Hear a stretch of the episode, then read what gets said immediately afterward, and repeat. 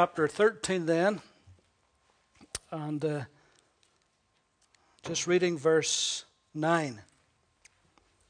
Do not be carried about with various and strange doctrines, for it is good that the heart be established by grace, not with foods which have profited those which have not profited those who have been occupied with them. For it is good that the heart be established by grace. The theme today is building up your spirit. And we talked this morning about, we said that we are spirit, we live in a body, and we have a soul. And we quoted a couple of scriptures that shows there is a division between those three. And we said that the spirit is the God conscious part of us, the part that can know God, that can relate to God in an intimate, personal uh, way. Then we talked about the soul, and we said the soul is that which is self conscious, uh, that which we can know ourselves by. And uh, the soul is the seat of the, the mind, the will, and the emotions. And with the soul, we can think, uh, we can be logical and rational in our thoughts. And then we talked about the body, and the body is the seat of the senses, the five senses by which we can be world conscious conscious of everything material that is around us. And out of those three, we focused, of course, on the God conscious part of us, uh, which is the spirit. And we talked about how we can build up our spirit. And of course, we mentioned much this morning about the Word of God, reading the Word of God, uh, meditating upon the Word of God, pondering it, uh, speaking the Word of God, obeying the Word of God, and all of those things, and then having a daily uh, a daily time with the Lord as, as, our personal devotions. And all of those things uh, together helps us build up our uh, spirit. Now, another way, of course, and this is why I'm coming on to this scripture tonight, is that uh, the heart be established, or the spirit, the heart be established uh, with grace. It's a beautiful verse, that, isn't it? That the heart be established with grace. Verse 9 uh, in Hebrews, as much of Hebrews is, uh, will show us contrasts uh, between the Old Testament law and New Testament grace, between faith and between works, between worship through ritual and ceremony and worship in spirit and in truth. Obviously, written to those who had come out of Judaism and had received and accepted the Lord.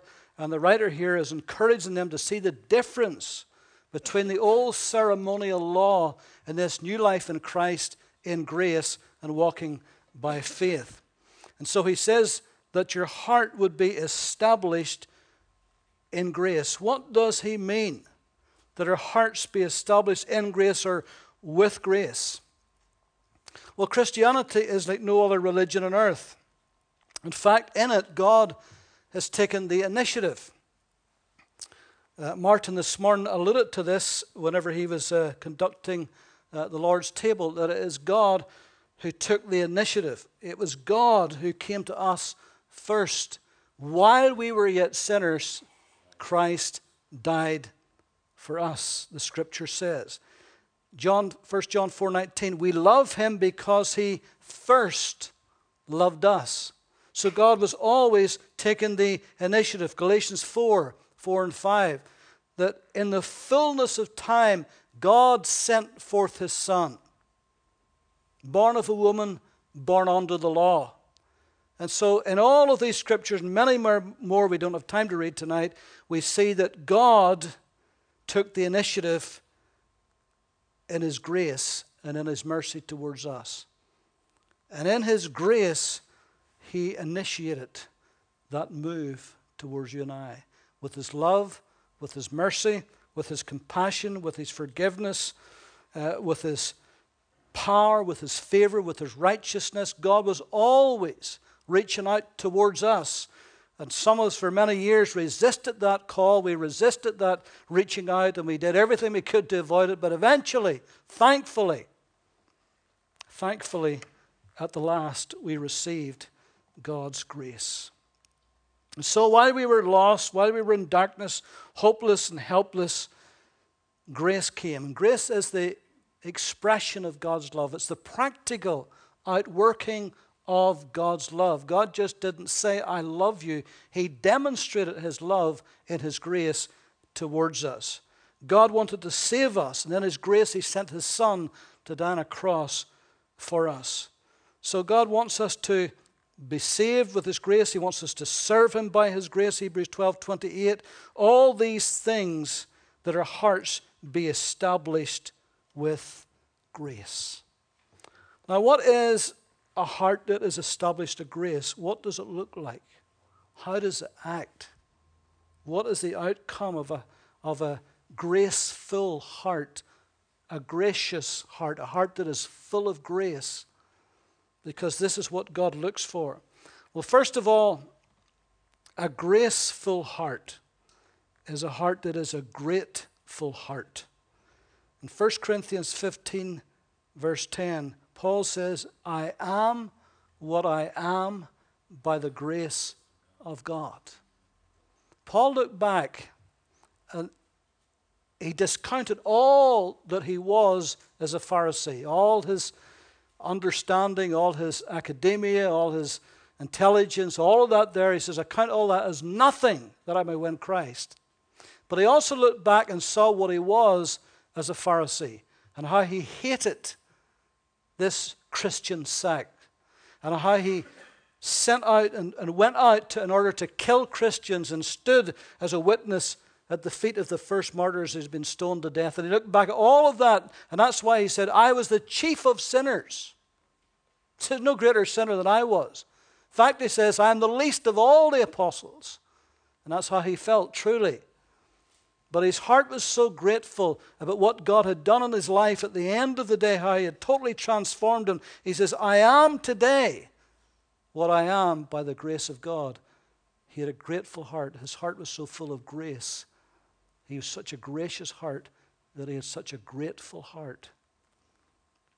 Dr. William Carey was a great missionary great missionary to India. In his day, he was a household name among Christian circles around the world. At age 14, he was a cobbler's apprentice. That is to say, he mended shoes in a cobbler's shop. But he wasn't content just doing that. While he was doing that, he decided that he would start to learn languages. so while he worked, he studied. And by the end of his life, he could speak fluently in 11 languages. And so not only did he become a linguist, but he also became a pastor and a printer and a factory manager and a missionary, a great missionary. He founded hospitals, he founded orphanages, he founded leprosy stations, he founded churches. And because of his ability with languages, he was able to translate the New Testament into more than 40 languages of the East. So you can see this as a man of tremendous powers and giftings and intellect and all the rest of it. Great man, tremendous missionary, famous throughout the world. But whenever he was dying, a young Scottish preacher came to him who was in awe of him. What a privilege to be in the room where the greatest missionary on earth is dying and to be there. And he couldn't help himself. He kept saying, Dr. Carey, Dr. Carey, Dr. Carey this, Dr. Carey that, Dr. Carey the other. And after a while of this, Dr. Carey put up his hand, and here's what he said. He says, When I'm gone, say nothing of Dr. Carey, but speak only of Dr. Carey's Savior. There was a man with a grateful heart. There was a man who realized that without the grace of God, he was nothing. He was nothing. But with the grace of God filling his heart, he was a grateful man. Are we grateful? Are we grateful for God's gifts? Are we grateful for God's goodness? Are we grateful for God's mercies? If our heart is full of grace, we will be grateful we will be conscious that it is only by the grace of God that we are who we are. Secondly, and we'll be brief tonight. Secondly, a graceful heart is a growing heart. 2 Peter 3:18 But grow in grace and in the knowledge of our Lord and Savior Jesus Christ. But grow in grace and in the knowledge of. Now, there's two ways you can look at that. The very obvious way that as we grow in the knowledge of our Lord Jesus Christ, we will grow in grace, because grace is centered in Him. And our grace that He has put in our hearts will begin to grow. In other words, we'll be more gracious. Our hearts will be more gracious, become more Christ like. And that's a very obvious and definite way of looking at it. But there's another way where he says, grow in grace. That grace becomes the environment, it becomes the soil on which we grow best. Now, I am not a gardener. Raymond over there and Gilbert are gardeners, professional gardeners. they could grow anything. Talk about green fingers, they've got green toes, these boys. But I'm not like that. But I do know this much that certain plants will grow better in certain soils. Am I right or am I wrong? Some soils are much more suited to some plants than others. And if you plant the right plant in the wrong soil, no matter what you do, you're going to have a lot of trouble getting that thing to grow right and to blossom and to bear fruit, whatever. But if you plant it in the right soil, the right environment, that's where it will grow the best. And we know that you've got to plant it at the right side of the house the south side and the north side, the east side, the west side, sometimes how the sun, much sun it can take. All these things you factor in if you know about plants, so you know, I'll plant that there. That's the best place for that plant. If I plant it on the other side of the house, it'll die, but if I plant it there, it'll grow. And grace is the soil, it's the environment in which we grow best. Boy, we need a lot of grace, don't we? Because we make a lot of mistakes, don't we? Well, unless you're that holy, you never make those. But I make lots of them. So we need lots of grace. So that's the environment in which we grow best. So a graceful heart is a growing heart. And we grow best in the soil of God's amazing grace. Oftentimes, people are stunted in their growth, stunted in their growth because they do not understand the grace of God. They make one mistake, they commit one sin, and it's over for them. They throw their hands up and they say, Well, I'm not much of a Christian. It didn't work for me, and they walk off. Instead of saying, I sinned, I made a mistake, I blew it, but by the grace of God, I will stand again. God will forgive me. I will repent of this, and God will forgive me, and I will stand again, and I will walk, and I will grow in God's grace. And we need that grace on a daily basis, every day of our lives. A graceful heart, a gracious heart, is a generous and a giving heart. In 2 Corinthians chapter 8,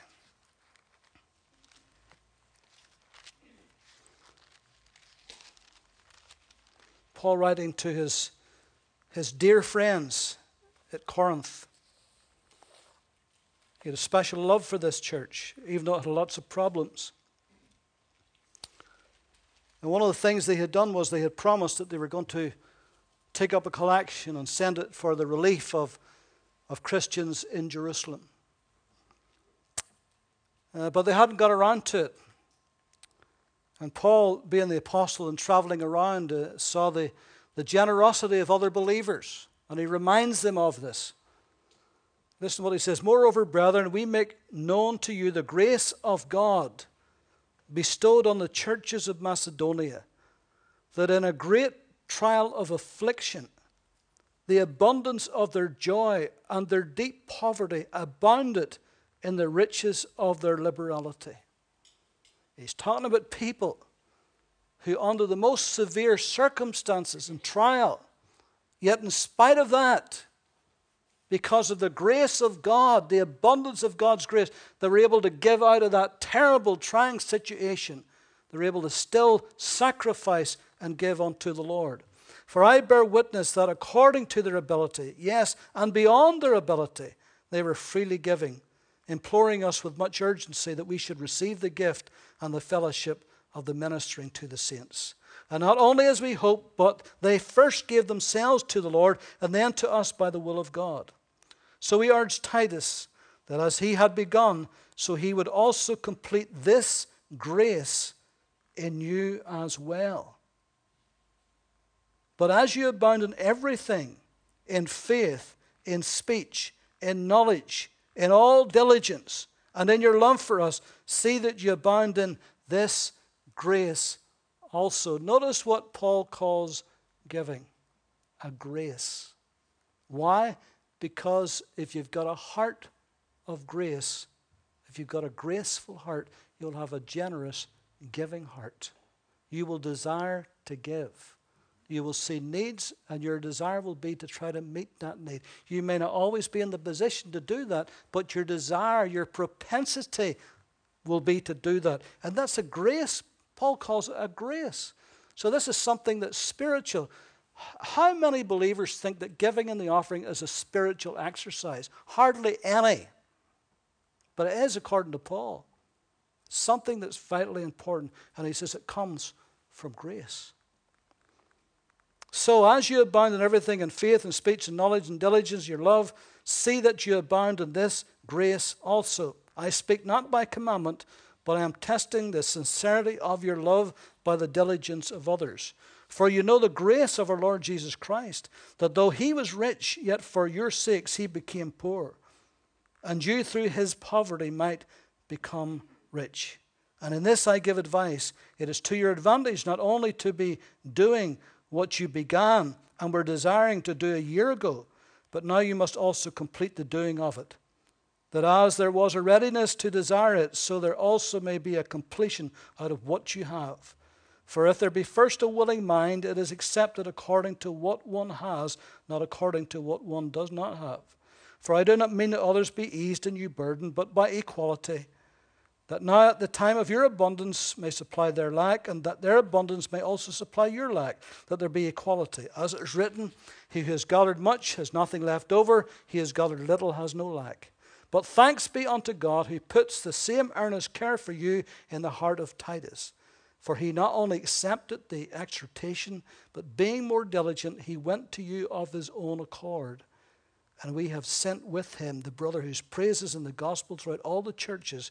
That not only that, but who was also chosen by the churches to travel with us with this gift, which is administered to us to the glory of the Lord Himself, and to show your ready mind, avoiding this, that anyone should blame us in this lavish gift which is administered by us, providing honorable things not only in the sight of the Lord, but also in the sight of men.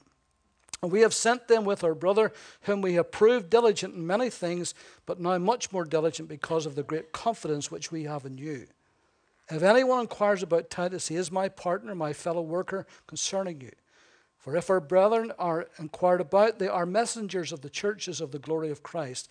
Therefore, show to them and, be, and before the churches the proof of your love and of your boasting on your behalf. Now, Paul here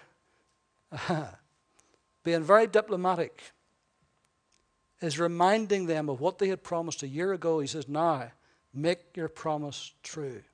He says, I'm not letting you off the hook. You made a promise, it's time to pay up and to do it. Now, he says, I've been boasting about you, I've been bragging about you, but I've seen other churches and I've seen what they have done, so now I'm telling you about them.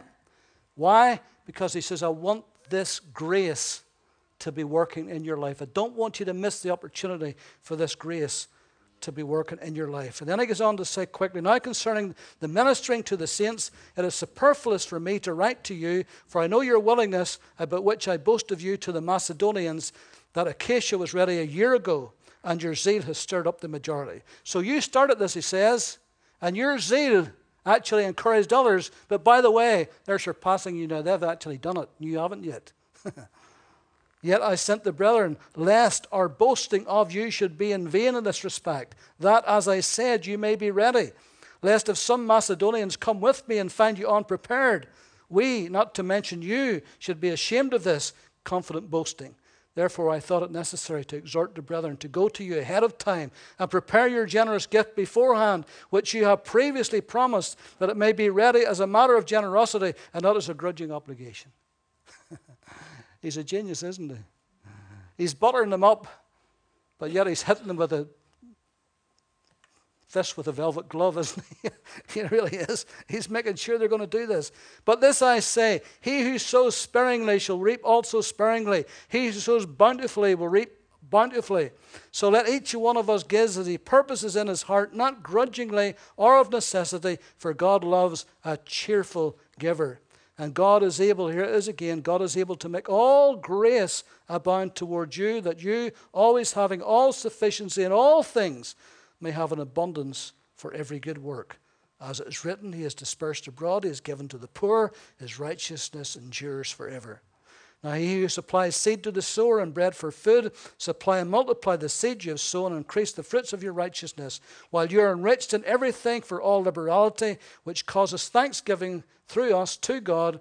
For the administration of this service not only supplies the needs of the saints, but also is abounding through many thanksgivings to God while through the proof of this ministry they glorify God for the obedience of your confession to the gospel of Christ, and for your liberal sharing with them and all men, and by their prayer for uh, you, who long for you because who long for you because of the exceeding grace of God in you. Thanks be unto God for his indescribable gift.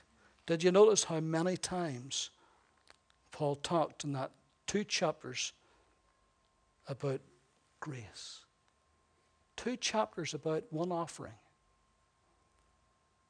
He preached about one offering, and in that one preach, he mentioned grace over and over and over again to let us know, to let them know that this is something that comes from a heart that's full of grace. So, a graceful heart is a generous and a giving heart.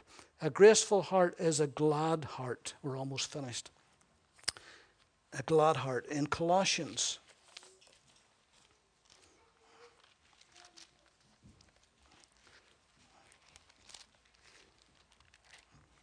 in Colossians chapter 3, verse 16, we read this this morning. Let the word of Christ dwell in you richly in all wisdom, teaching and admonishing one another in psalms and hymns and spiritual songs, singing with grace in your hearts to the Lord. Singing with grace in your hearts to the Lord. There's a connection between grace and joy. The word grace in the Greek is charis. The word joy in the Greek comes from that, and it's chara. So there's a connection between grace and joy. And if your heart's full of grace, you'll experience joy because it's connected. It's more than just happiness, it's joy. There are occasions in our lives whenever we experience just not a happy moment, but a joyful moment. And I'm not just talking about a moment where you laugh on top of a moment deep down in your heart where suddenly and almost inexplicably there is a sense of well being, a sense that everything is in control, that God is in control, that life truly is good because God is in your life, and there's a joy in that. Well, that is linked to grace, according to the Apostle Paul. So, a graceful heart is a glad heart. Boy, we need joy, don't we? Sometimes we're right miserable, aren't we? I don't mean just when you get out of bed in the morning. Because lots of us get out of bed in the morning, we're a bit grumpy, aren't we? We're a bit touchy until you get your coffee. Some of you are grumpy at night when you haven't got your sleep. Some of us are just grumpy anyway, for no apparent reason. so we need the joy of the Lord, don't we? But we need the grace of God in our lives. We need that heart that's full of grace. And then finally, 2 Corinthians 12.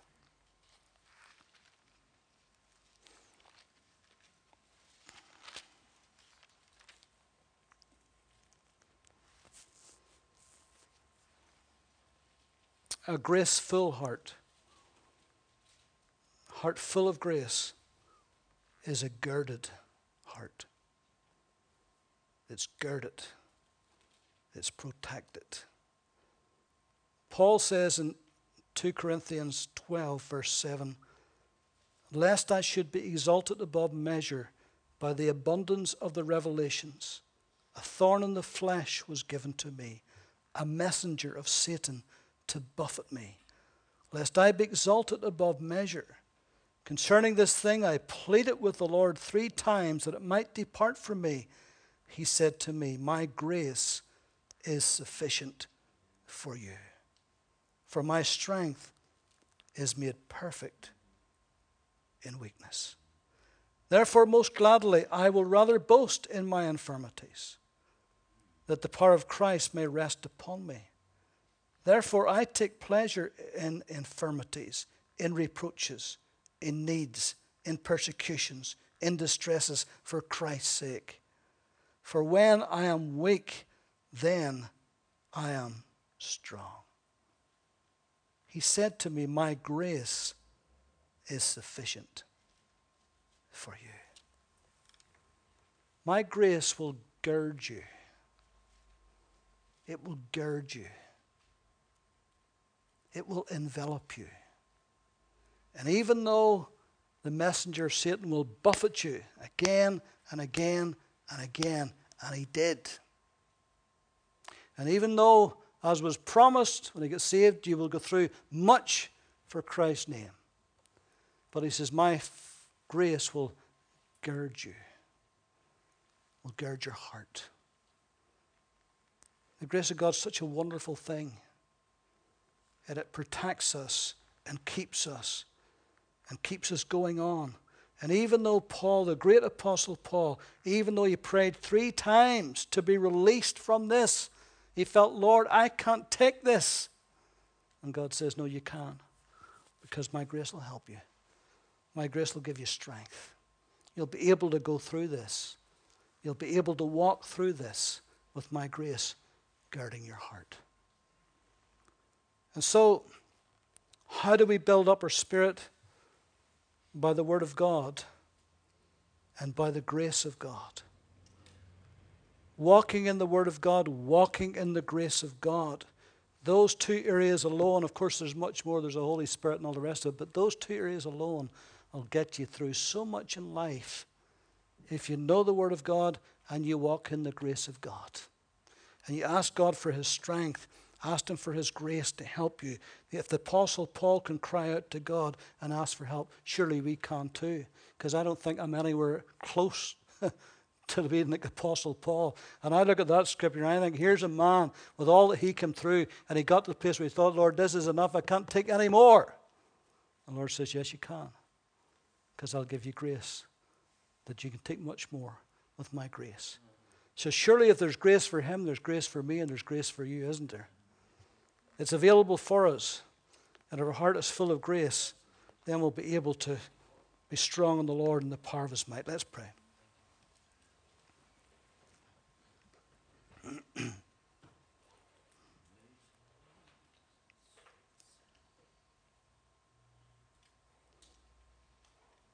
Lord, we just take a moment just before we leave tonight just to pause and to give you thanks. Thank you, Lord, for all of these years that we have walked with you. Lord, many of us tonight can look back over many, many, many years and how, Lord, you have preserved us. How, Lord, you have brought us through so many things. Times at the moment we thought it would crush us. But yet, Lord, by your word and by your grace, we stand tonight. And Lord, we are what we are by the grace of God. And we're going to be what we're going to be by the grace of God. So we give you thanks for that tonight. And Lord, as we walk out of here this evening as we go into a brand new working week, we just pray for that wonderful grace of God to flood our hearts and give us the strength that we need daily, Lord, to be believers in an unbelieving world. Lord, that we may be lights in a dark place, that we may salt and light wherever we are because of the grace of God in us. So we give you thanks for that. In Jesus' name. Amen. Amen. Now listen.